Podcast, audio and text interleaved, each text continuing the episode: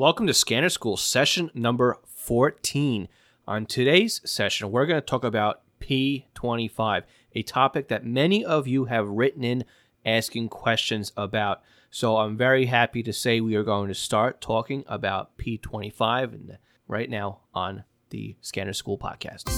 Welcome to the Scanner School, a podcast dedicated to the scanner radio hobby. Class is about to begin. Here is your host, Phil Lichtenberger. All right, welcome to Scanner School. My name is Phil Lichtenberger. My amateur radio call sign is W2LIE, and welcome to the Scanner School podcast, where we teach you everything that you need to know about the scanner radio hobby. So today we start our little tutorial on P25 or Project 25. And I was kind of going back and forth on how I wanted to work this one out. And what I think we're going to do here is we're going to break this down into two weeks uh, just to start. And the reason why we're going to do that is because today we're going to be talking about the the back end, the technology itself, um, a lot of the behind the scenes stuff. So if you really want to know how this uh, how P25 works and how it came to be and all that stuff, we're going to talk about it this week. So there's a lot of great information in here on how P25 works. Now, what we're going to do next week is we're going to talk about phase one, phase two, and X2 TDMA. So we're going to get into the trunking world of P25 next week. This week, we're going to talk about, again, we're going to talk about a, lot, a little bit about the theory, and we are also going to talk about some conventional. Okay, so let's start right from a Wikipedia quote on what is P25. So the Daniels P25 guide, and I'm quoting here, says Project 25 or P25 is a set of standards produced through the joint efforts of the Association for Public Safety Communication Officials International the National Association of State Telecommunications Directors, selected federal agencies, and the National Communications Systems, and is standardized under the Telecommunications Industry Association. The P25 suite of standards involves digital land mobile radio, services for local, state, and national, we'll call them federal, public safety organizations, and agencies. Holy cow, is that a mouthful? So, Let's restate that quote. P25 is a standard for interoperability between users on a radio network, as well as all of those components that make up the radio network. Okay, so you can have a module from manufacturer A and then another module that plugs into it from manufacturer B. You can have multiple manufacturers of radios out there in the RF environment. And as long as you're not using something that's proprietary, uh, like say an encoding uh, method or uh, some other sort of, and we're going to talk about vocoders later on, but as long as you're using something that's part of the open standard, all of these pieces will work together. They're going to be interoperable. All right. So let's break down some of these um, acronyms that you may hear that we've already just talked about APCO 25 or Project 25. What is APCO? Well, APCO is the Association for Public Safety Communications Officials International. That was part of the Daniels P25 guide definition. We also had the National Association for State Telecommunications Directors, which is the NASTD. We have the National Communications Systems, NCS, and the Telecommunications Industry Association, TIA. And again, we talked about LMR, which is land mobile radio, which is basically every two way um, network out there. Okay. All right. We're already already eyeball deep in technology, aren't we? And we didn't even start yet. So let's talk about what the benefits of P25 are and why so many agencies are going to P25. So, according to the Project25.org website, the benefits of P25 are the ability to meet on the air, which means interoperability among agencies and vendors, spectrum efficiency, compatible with the existing systems and infrastructure, integration of voice and data services, and the ability to use conventional, trunking, and secure networks Well, what are secure networks? We're talking about encrypted talk groups or encryption on a voice channel. So, how is P25 different from our existing networks that are out there? Well, P25 is 100% digital. All right. Well, we have an analog system uh, on a normal, you know, repeater network, right? That's that's all analog. When we looked at LTR, Motorola Type 2, Type 1, and EDACS trunk systems, you had a digital control channel, right? That was that computer packet that tells the radios where to go. But all of the talk groups on those systems are analog. That's why you can take any scanner out there and punch in the voice channels for a trunk system and scan through them, and you would hear what was going on on a trunk system. You may not be able to follow them because you're not trunk tracking, but you can monitor them from their analog. So, when it comes to P25, everything on the network is digital from the voice to the data, obviously, and the uh, control channel. So, if the network is purely digital, what does that really mean when you're trying to talk on a network? Well, we need a way to convert our voice, right, our analog voice, into something that's digital. And then we need to take that digital signal, convert it back to something that we can hear again, which is, again, analog. And we do that with a vocoder. Okay. So there's two different vocoders out there that can be used. There's an IMBE, which is improved multi-band excitation, and there's AMBE plus 2, which is advanced multi-band excitation. So these two vocoders were designed by Digital Voice Systems Inc., which you might have seen as DVSI. Again, a lot of acronyms here. And if I am confusing anybody, I am going to have all these acronyms in the show notes uh, at scannerschool.com slash session 14. So if you miss them, don't worry about it. You can go back to the show notes and you can take a look at them as, down there as well. Uh, we'll also have them eventually in the glossary of the scannerschool.com website, which can be found on the very top of the webpage. There'll be a link to glossary up there as well. So the um, the vocoders that are in place are designed by DVSI and licensed by DVSI. And that's one of the reasons why there's a price difference between an analog scanner and a digital scanner. Also, why some of the digital pagings, like the G4, G5 by Unication, are a bit more expensive than their analog cousins, and as well as in the two way network, because um, you have to license the vocoder, and there's a fee on that. So the manufacturers then push the additional cost onto the consumer. So, what are the building blocks of a P25 network? So, you understand we're talking about a digital network. It's not as simple as a repeater that just takes analog and retransmit, you know, retransmits it.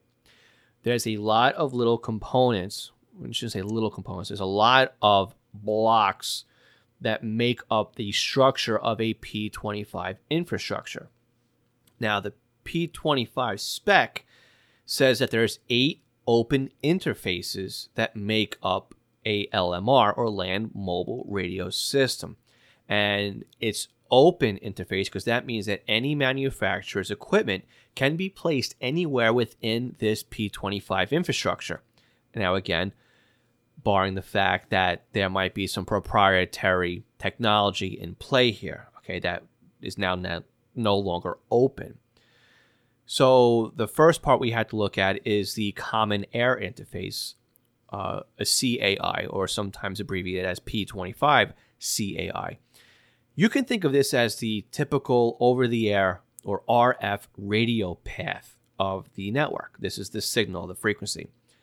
This could be radio to radio or radio to base station. And the theory behind this is that radios should be able to talk to one another no matter of whose radio you use.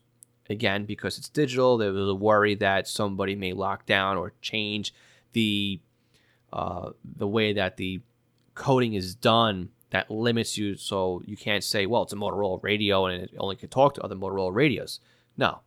It's just like the analog world where anybody can bring in radio A and talk to radio B. And they wanted to make sure that the air interface was common and they all spoke the same language. There's also the subscriber data peripheral interface. Now, this is the data network that's accessible via an accessory plug on the radio. So, what would you be able to plug into this accessory plug? You may be able to plug in something like a laptop, or maybe an officer is wearing a, ba- a body camera that would rebroadcast live over, you know, the, the data network for some reason. Um, you can have a officer's personal GPS on there, so every time he transmits that he's got a GPS on him, they know where he's at. Maybe something as a safety device where um, every time an officer removes his gun from the holster, it would then make contact and the radio would then dispatch out for him that his gun re- was removed from the holster. Okay.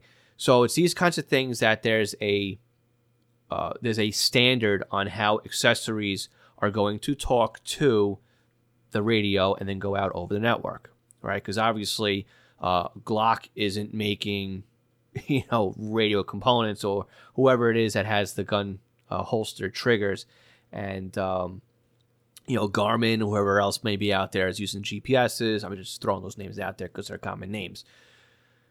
The next part number three is the fixed station interface.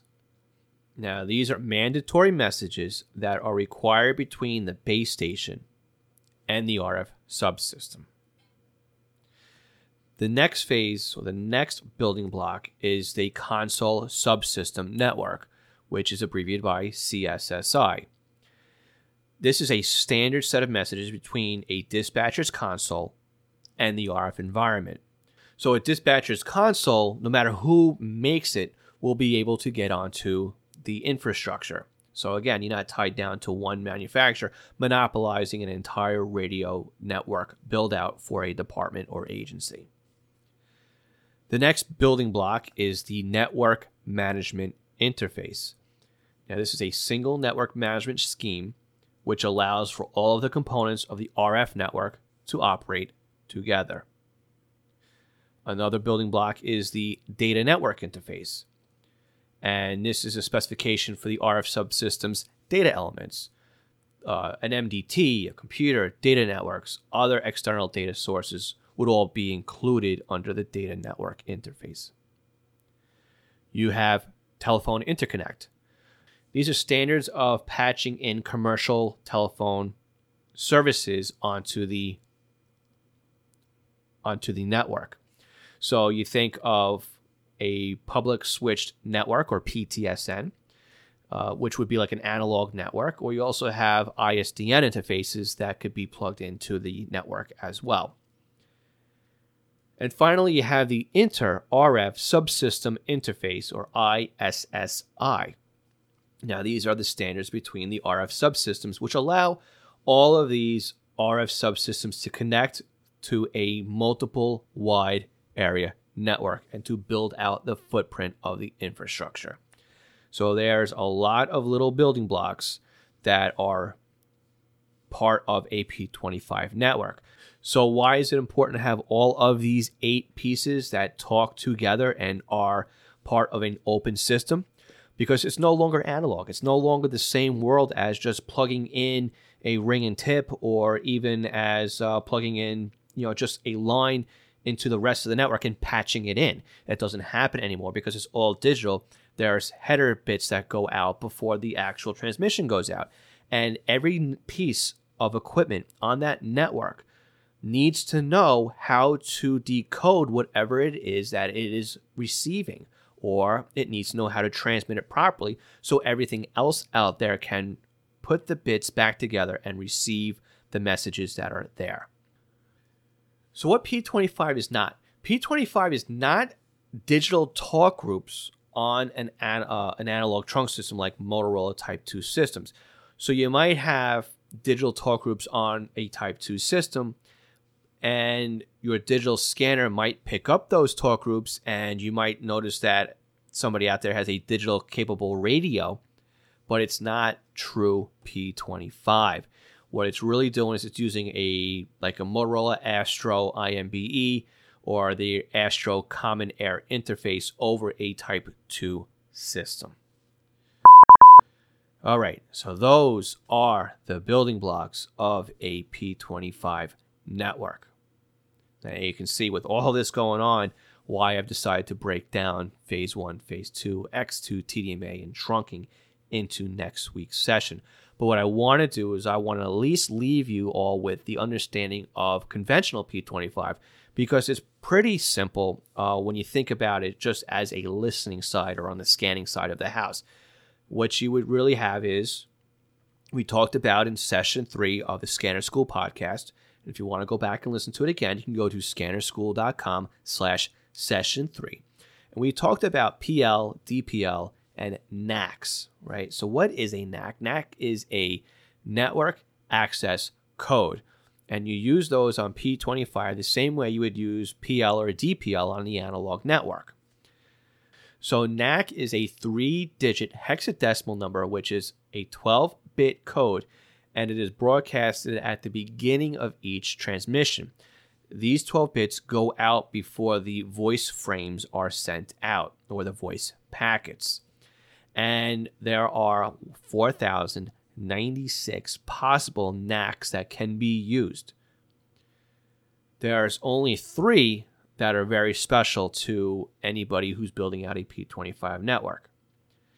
Now, again, to listen to anything using your scanner, you don't even need to program in a NAC. You could just leave it into NAC search mode. And some of the older P25 radios did not even allow you to program in a NAC. So don't think that you need to scramble and figure out what NAC codes to put in. Remember, NAC codes, PL codes, uh, I'm sorry, PL tones, and DPL codes are ways of filtering out other traffic in your area. Okay, so you have 293, which is a default NAC. So when you get a radio out of the box, when you put in a frequency, it's going to default to 293, which is usually shown as a dollar sign uh, before. So it'll be dollar sign 293. The next special NAC code will be dollar sign F7E, or that's Foxtrot 7 Echo.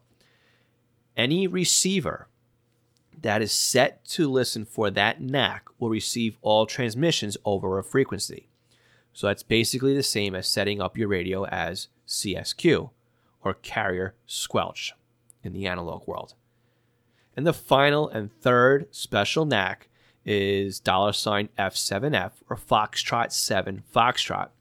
Any repeater that is set to this NAC will allow all transmissions to go through the repeater and will retransmit that NAC on the output of the repeater. And again, from a scanning side of the house, if you want to receive everything out there, you can just go ahead and either leave the NAC blank, and that'll that'll basically be the same as uh, CSQ. So there's a lot of information out there, and in putting this podcast together, it was definitely an information overload on my part. There's so much information out there for P25, and everybody writes it a little bit differently, but the information is really pretty much the same. I mean, even each radio manufacturer out there has P25 resources. So you can go to the Motorola website, the ICOM website. You can go into, um, you know, EF Johnson or Kenwood or and take a look at what they have to say back to P25. But I have a list here of websites that I went to that I used as resources to put this podcast together. And it really does feel like going back to high school or college and writing out a paper here. So, and again, all these links will be in the show notes. And um, I'm going to try and do something too for anybody that wants a bit of extra content uh, for this podcast. There'll be a little bit of a bonus material in at the bottom of this um, podcast session notes at uh, scannerschool.com slash session 14. So my resources for putting together today's podcast are Radio Reference Wiki. It's always the first place I go when I want to figure something out. Wikipedia, always my number two.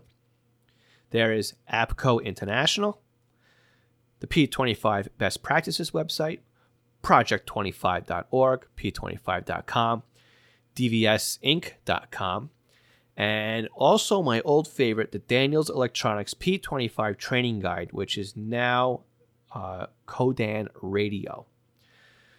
So, those are just some resources that I had used to put together today's podcast session for you. Now, I know there's a lot in here, it's a lot of technical information, and I try to kind of stay away from it. But because P25 is such a um, is one of those topics that a lot of people ask me about and would love to understand. I thought maybe it'd be best to give you guys more of the technical side of P25 and just how it works. But again, next week we're going to go into more of the uh, the end user or the scanner's guide to P25 when we program in our phase one, phase two, X2 systems.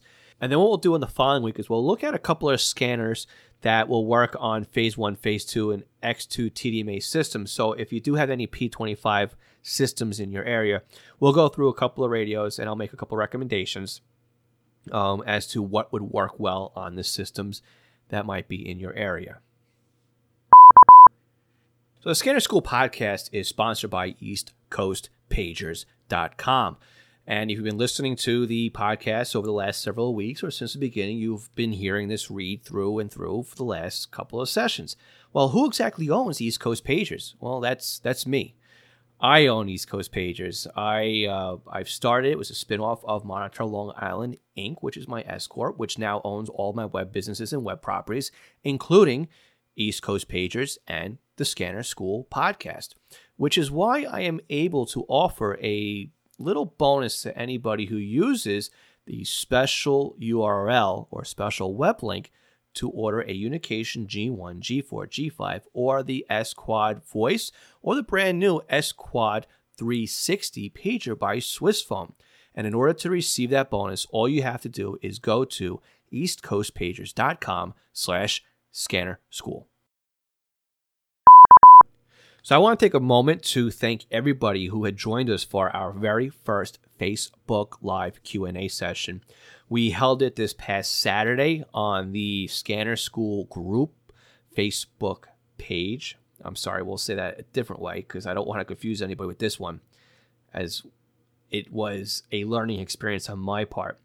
The live session was on the Scanner School Facebook group, not the Facebook page. And that was my first mistake. So it was kind of closed for anybody who was a member of the Facebook group. And we had quite a bit of uh, of uh, viewers, which is great. I answered a lot of questions, and I even have some questions that were tabled for this next session I'm going to have, which will be on the Facebook page. So what this means is you don't need to be a member of the Scanner School group to view the live stream, and you will be able to share the live video uh, with your own Facebook group or page or your radio group, or if you think that another Facebook group or page would be interested in seeing the video, you'll be able to share it with them. So, lesson learned, it will be in a public domain this coming uh, Saturday. Again, we're going to do it at 11 a.m. Eastern Time US. I understand that's a bit of a problem for those in Australia, and I do apologize. And we will try and figure out something for you guys. But again, too, you can always join us in our Facebook group at scannerschool.com slash Facebook group and leave a question in there for the upcoming live session. And you can always go back and uh, watch the live replay when, uh, or I should say, the recorded replay of the live Facebook session when it's convenient for you. And I'll be sure to answer those questions in there as well. All right. So again, join us next week on Facebook on our page at scannerschool.com slash Facebook at 11 a.m. for a live Q&A session. And again, it will be recorded and reposted for anybody who has missed the live session. So between then and now, we have both Easter and Passover. So for all of those celebrating those holidays, I want to wish you all a very happy Easter and a happy Passover. And we will catch you on our podcast next Tuesday. But before that, we'll catch you on Facebook for another live session. Thank you so much for joining me on the Scanner School podcast, where we teach you everything you need to know about the scanner radio hobby. My name again is Phil Lichtenberger. Please remember to subscribe to us on iTunes, Stitcher, Google Play, and if you could, please leave us a review on your favorite podcast platform. 73, we'll talk to you guys on Saturday on Facebook or next Tuesday on the podcast. Thanks for listening to the Scanner School podcast. Be sure to visit www.scannerschool.com to access the show notes and bonus content.